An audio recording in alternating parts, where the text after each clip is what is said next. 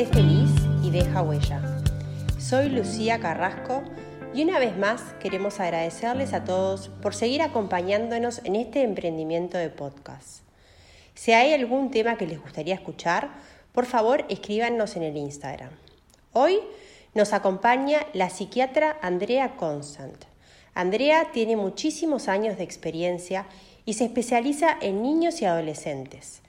Y junto con Majo Solar nos explican qué necesitan nuestros hijos para ser felices, qué les damos que no necesitan y qué no les damos y sí necesitan. Los dejo con Andrea y Majo.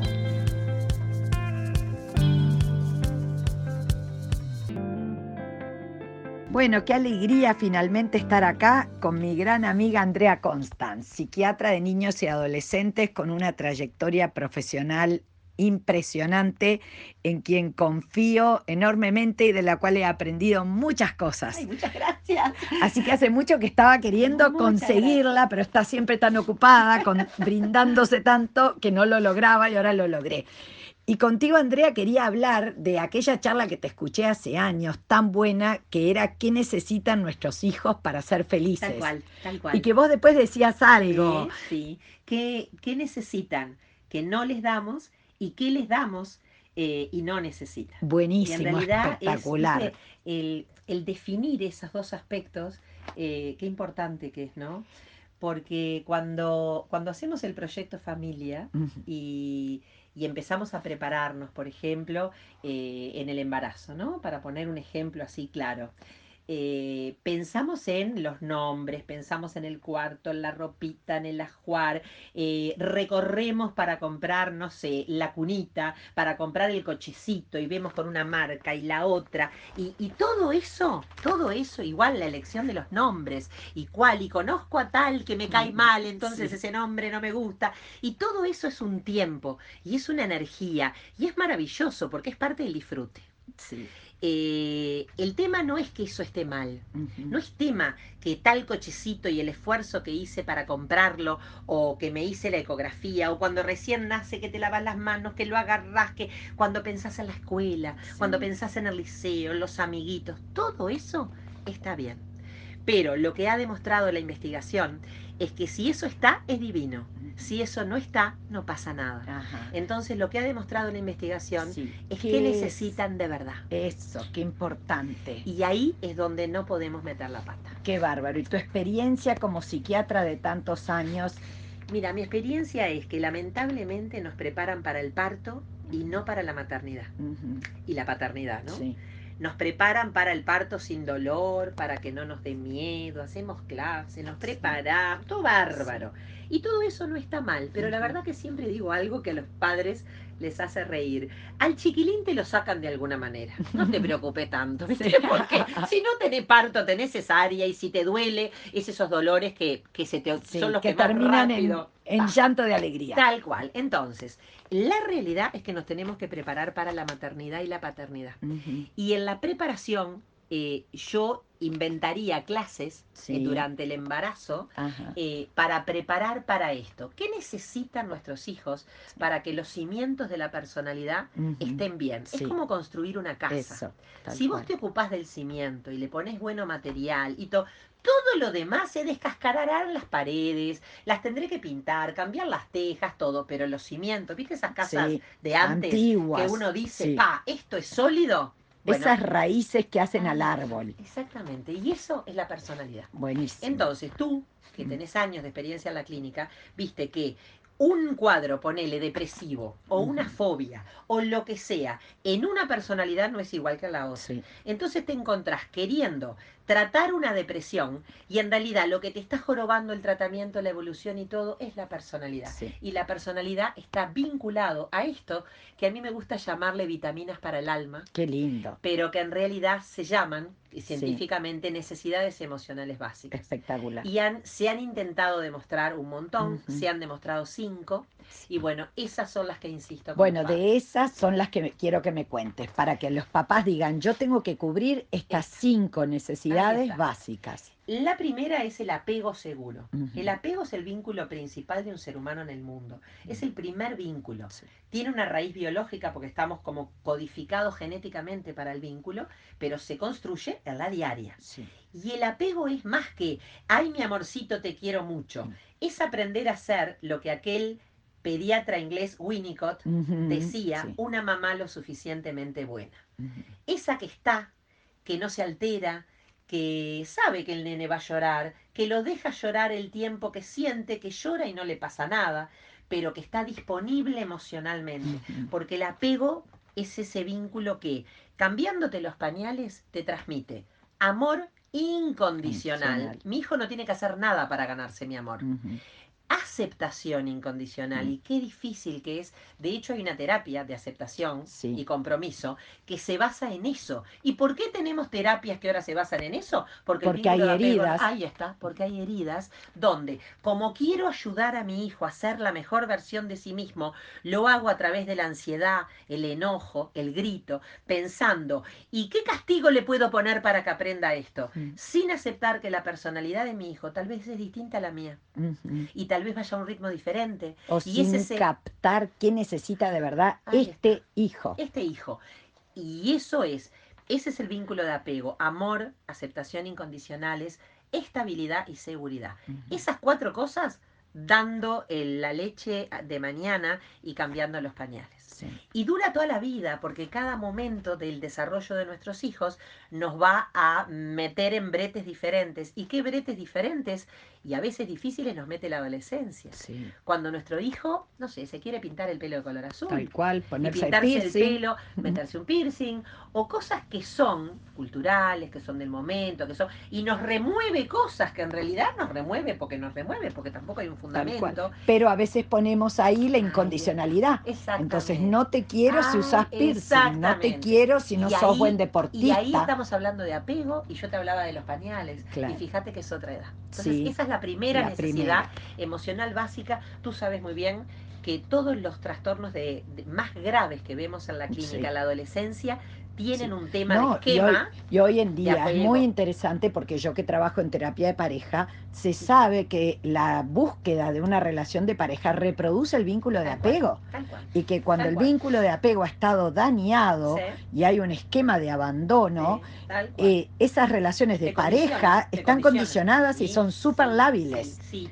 O te metes en relaciones sumamente tóxicas con Claro. personalidades dependientes Sí. que sabes que te hacen sufrir, pero no hay otra, Sí, porque prefiero esto porque si no me siento a ser solo. abandonado. Tal sí. cual. Entonces, este es el apego que daría La para cuatro primera. horas más. Otro podcast va a ser Ah. solo apego, cuando te Cuatro- agarre de Cuatro vuelta. horas más. Bueno, la segunda es la percepción de competencia, Mm. la autonomía, es decir, la independencia y Mm. el sentido de la identidad. Esa es la segunda. Ujú, Es el yo puedo, yo valgo, puedo solo. Y esto no es un detalle menor, sobre todo para las madres. Mm. Cuando Anita quiere ir a la escuela y la mamá le dice, vení que te peino, y Anita le dice, yo sola, y la mamá dice, no, no, no, vení que te vas a hacer la rayita de la colita torcida y vas mal peinada. Sí. Y Anita queda así, y la mamá le hace la colita. Y es mejor que la colita de Anita esté una acá arriba y otra acá abajo, pero Anita diga, ¿cómo me quedó, mami? Y se lee en los ojos de la madre. Aprobación. Exactamente. Sí. Entonces, las madres sobreprotectoras, que la sobreprotección viene del amor, Sí. pero ¿sabes que en la psiquiatría es sinónimo de maltrato? Claro, claro. Porque la sobreprotección es subestimación brutal. Deja que yo lo hago por Ay, ti. sí. Debilita y el mensaje es Mucho. yo sé, tú no, yo puedo, tú no. O, hacelo de vuelta que está desprolijo. Tendría que haber una, una goma con una chicharra antimadre, porque no se pueden borrar las cosas de los niños. Entonces, eso que parte del amor, tenemos que recordar Sí. que son. ¿Por qué hablo de madres? Porque se ve más en mujeres. Pero se ven mujeres que aman a sus hijos. Acá no estamos hablando de mujeres que les desean mal, los adoran. Y como los adoran tanto, quieren evitar que caigan, que tropiecen, que lloren, que un amiguito los decepcione. Entonces hablan con la maestra, con las otras madres, se meten en los benditos WhatsApp de madres. Ay, Todo sí. eso que al chiquilín lo fragiliza. Esa es la segunda. Espectacular. La tercera, esto viene en edad, ¿no? Porque esta segunda empieza alrededor de los dos años, con los benditos, la edad del no. La tercera son los límites realistas. Los límites eh, está demostrado y también un gran número de patologías en la adolescencia tienen una historia de límites mal puestos para atrás, falta de un apego seguro y límites los encontramos siempre en las patologías de, personalidad. Sí. Eh, los límites realistas eh, y el autocontrol es recordar que los límites no son castigos. No es, ¿qué le puedo sacar para que sufra y aprenda por el dolor? No, es poner los límites, con lo que yo siempre le digo a los padres, los ingredientes, más allá de la eh, técnica que uses, los principales ingredientes son firmeza, que Mm. no es gritar, Sí. ni el régimen militar, serenidad, om, como si salieras de un spa, ¿tá? porque el, esa cosa de enojarse y pegar alaridos y todo es la rabieta del Sí, adulto, que sí. ya no corresponde. Yo siempre le digo a los padres, tú solamente pensá, ¿esto fue una medida educativa o de descarga? Ahí está, perfecto. ¿Verdad? Es. Porque el padre inmediatamente se da cuenta, esto no fue desde la educación. Yo me descargué. Exactamente. Y eso no es un límite. Eso cual. es la rabieta del adulto que ya no estamos en edad. ¿tá? Se supone que el, el periodo de rabietas lo pasamos. Consistencia en el tiempo. Cuando yo hago una rutina, los niños necesitan rutinas. ¿Por qué el adolescente es el transgresor de las rutinas? Pero miren qué curioso, los niños criados con estabilidad y rutina, el adolescente hace transgresiones pavas. Me quedé más tarde, me duermo tarde, eh, esta materia no me gusta y la tengo en seis. No es que hice abandono de materia porque me fui a fumar el porro con mis compañeros a la puerta del liceo. Claro. ¿Por qué? Porque la rutina se aprende, se incorpora, se mama Se disfruta. en la infancia, se disfruta, da seguridad y estabilidad. En la adolescencia se pelea, se Sí. pelea porque es la edad de la pelea y es sano que Pero la batalla está puesta lejos, no en la muralla. Exactamente. Y cuando ent- están entrando a la edad adulta, a ti te pasará con tus hijos, como yo con los míos, vos empezás a cosechar lo que sembraste. Porque Claro. esto se ve tal cual con las conductas de autorregulación. Sí. Y cuando alguna conducta de autorregulación, imagínense, ay mamá, eh, me gustaría no comer tanto dulce leche, pero me apasiona el dulce leche, se dan cuenta que tienen una dificultad, que se quieren regular, piden ayuda por el canal sano.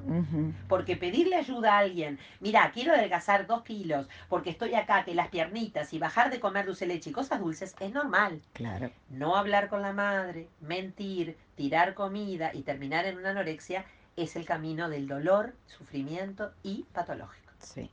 Y en realidad las dos querían adelgazar. ¿se entiende? no? Sí. Entonces, esos son los límites. Y los límites son una necesidad emocional básica, una vitamina para el alma. No, es- no son para que nos dejen dormir la siesta el sábado de tarde. Son por ellos.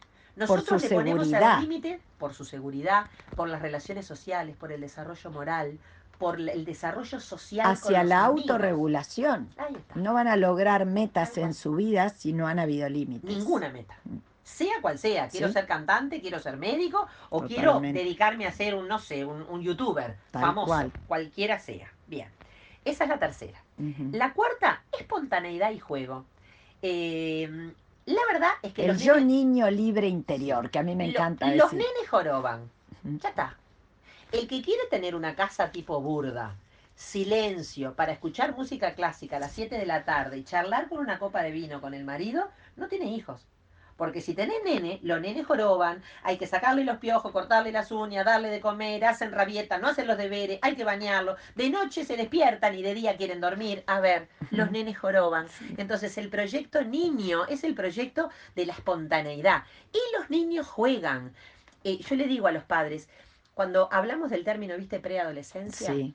es a costa de la niñez. No nombremos preadolescencia. Mientras usás la túnica blanca, mientras saliste de sexto de escuela, sos nene, Sí. nena. ¿Viste jugá. que ahora está esto? Que los Ah. padres cada vez te dicen, no, porque está preadolescente, tiene nueve años. Le digo, no, es un horror. Es no un es ni nene, puber. Es una nena y lo aterrizás. Y eso implica, lo aterrizás con las redes, con lo que mira en la televisión. Es muy fácil, llévate el control. Que el nene chiquito no haga zapping. ¿Dónde se ha visto que un niño haga zapping? ¿Ustedes vieron las cosas que se ven en televisión? Es Sí, terrible. sí, sí, terrible. Entonces, eso es nuestro control. Mm. La espontaneidad y juego implica eso. Es juguemos, divirtámonos con este proyecto, porque es maravilloso el proyecto.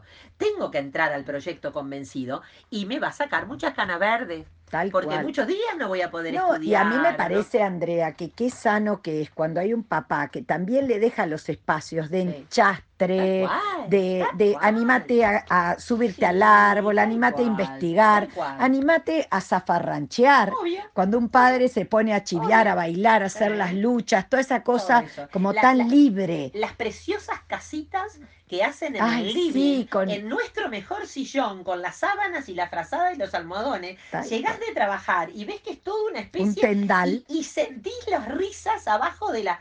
Y es divertidísimo. maravilla. Es maravilloso. Cubriendo la necesidad de niño cama, libre. Van llegando a la cama en el medio de la noche y te haces así, vení mi amor, quédate tranquilo, no tengas miedo, mamá está es divino. Tal cual, Es tal cual. Yo tenía unas carpitas, unas Mm. carpitas que tenían un, como si fuera un tubo que las comunicaba Ajá. para mis hijos y armaban, hoy hay carpa en el cuarto grande. Y ya está. Entonces dormían adentro de la carpa, Ay, por supuesto. divina. En el medio de la noche se pasaban para la cama grande. Tal cual. Está. En casa era el- la noche de pijama party. está, Llegamos a tener los cinco colchones de los cinco hijos Eso alrededor de la cama grande. Eso es divertido. Eso es divertido. Necesidad Eso es básica. espontaneidad y juego. ¿está? Sí. Y es decir, que el proyecto tiene que ser disfrutable. Y la última eh, tiene que ver con la libertad, esto nos cuesta a los padres, la libertad para expresar emociones, Ajá. incluyendo las negativas. La gente, eh, en tanto es gente, no somos robots, sentimos cosas. Todas las emociones humanas, hasta la furia. Cuando un niño te dice, lo odio, ¿para qué nació? Es válido, porque lo que sentimos las personas es válido. Por algo lo sentimos. ¿Qué Le vamos hacemos? a enseñar cómo regularlo. Ahí está. ¿Qué hago con lo que siento? Es. Si yo me la agarro con uno que me hizo una mala maniobra y me hace chocar, yo no me bajo del auto y le digo, ay señor, no se preocupe, siempre pasa esto, chocábamos en la calle, porque sería muy, muy loca. No sería reacción. adecuado. Ahí está.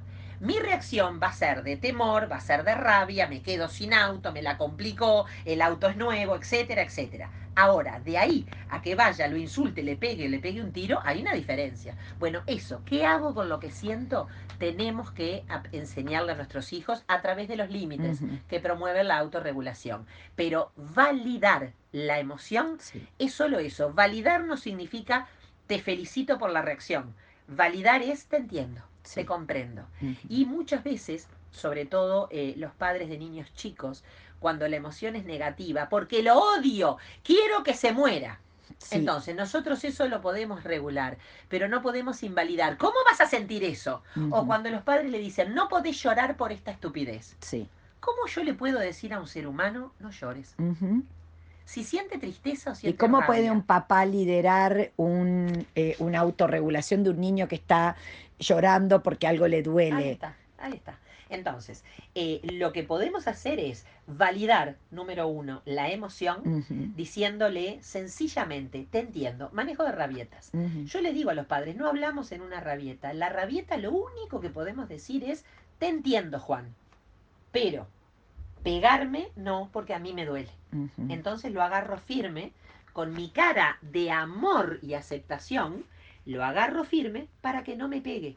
Y si se está pegando, lo agarro firme y le digo, te entiendo, Juan, pero se lo digo, no para, ay, que te entiendo, Juan, se lo digo bien. Sí. Le digo, te entiendo, Juan, pero no te pegues porque te va a doler.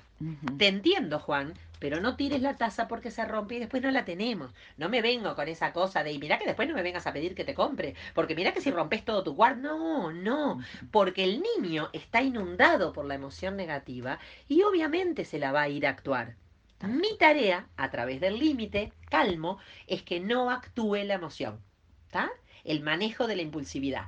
Pero el te entiendo es simplemente poniéndome en tu lugar. Ahora, ¿qué es ponerse en el lugar? Es ponerme si yo fueras tú. No mirarte desde mi lugar. Porque es re fácil decirle a un niño, no te podés poner mal porque no te quiero comprar tu autito número 25. Pero si el autito número 25 para él es el mejor del mundo, capaz que es el símil a una pollera que a mí me parece indispensable en mi guardarropa. Tal Lo que pasa es que los ejemplos cambian con la edad. Es difícil la empatía y no la estamos enseñando mucho.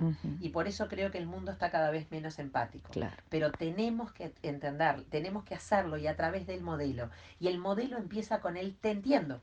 Cuando un adolescente da un portazo porque se enojó con la Sí. madre, porque A mí la me madre le gusta dijo- mucho eso de acompasar la emoción para liderar, Ahí está. acom- traspaso tu emoción, valido que sentís lo que sentís, Sí. pero esto podrías manejarlo de esta manera, podrías hacerlo Es otro. de la Te emoción. lidero hacia otro manejo, pero desde te entiendo, te valido, por algo sentís lo que sentís, Perfecto. pero, Perfecto. Y ahí vamos. Perfecto. Andrea, y para terminar, vi- viste que se está hablando, que a mí me gusta mucho ese término, generación copo de nieve. Estos niños que están creciendo como un copito de nieve, que por tener demasiado de lo bueno, sí. los estamos debilitando. Sí. Yo llegué a encontrar, preparando una charla sobre overparenting, esta situación actual, una universidad en Estados Unidos eh, que en la biblioteca tiene un cuartito para ir a llorar, donde los estudiantes frustrados, porque tienen que estudiar, tienen para ir a llorar, ponen un cartelito, Sí. 15 minutos cada uno lloran, porque tienen que estudiar. Entonces estamos generando también en esta eh, Sí. sobreatención, respuesta exagerada a toda demanda, Es la fragilización. la fragilización. Y a veces, ¿sabes con qué lo estoy viendo yo? Con, eh, con, dos, con dos cosas, ¿no? Que te van a sorprender. Una, cuando pedimos adecuaciones curriculares. Entonces les digo, adecuación curricular, ¿por qué? Sí. Eh, no, porque tiene un déficit atencional. ¿Y le cuesta qué? Entonces cuando digo y le cuesta qué, parece que descubro, Sí, ¿no? Entonces, en la adecuación curricular es uno y en los acompañantes terapéuticos es Ah, otro, que a veces son sumamente necesarios, pero a veces es porque les frustra estudiar solo. ajá. Que otro le bueno, y haga, si que le- otro le dé. Y si le frustra, y, y tengo un chico, por ejemplo, ahora que le saqué acompañante terapéutico todo, toda su escuela y todo Sí, su liceo. sí, sí. Entonces, claro, cuando le saqué el acompañante terapéutico se llevó cinco materias a examen y le dije a los padres, y se jorobó el verano. Bien. Aprendizaje por consecuencias, Y sí. que aprendan en la vida. Entonces, Las obviamente, tenía un consecuencias. tema de motivación que lo tuve que tratar y un tema del humor que lo tuve que tratar, pero dejemos que se estrelle la cabeza porque no, no había un motivo, ¿sabes, María José? No tenía cual. ninguna dificultad de aprendizaje. Tal cual. Y la circulando también un concepto de la antifragilidad, que tiene que ver con que en la resiliencia es muy importante Sí, tomar contacto con los recursos. Pero si no me generaron los recursos cuando me los tenían que generar por haberme dado de más Obvio. y haber puesto Obvio. el recurso en el adulto y no generado en el niño, Viste, yo lo veo de esta manera. Eh, la balanza nunca hace así. La balanza hace así. Y como en otros varios temas bien Sí. candentes, en este tema es igual. A ver, la psicología y la psiquiatría nos hemos metido mucho a defender a nuestros niños. No nos vayamos para el otro lado y patologicemos la infancia. Claro. A ver, nene, lo único que te pido estás, yo les digo a los chiquilines Sí. cuando vienen a la consulta, ¿estás bien dormido? Estás bien comido, tenés una preciosa familia que te cuida, vas a un precioso colegio. Lo único que tenés que hacer es sacar un 6 en historia y no podés. Explícame por qué.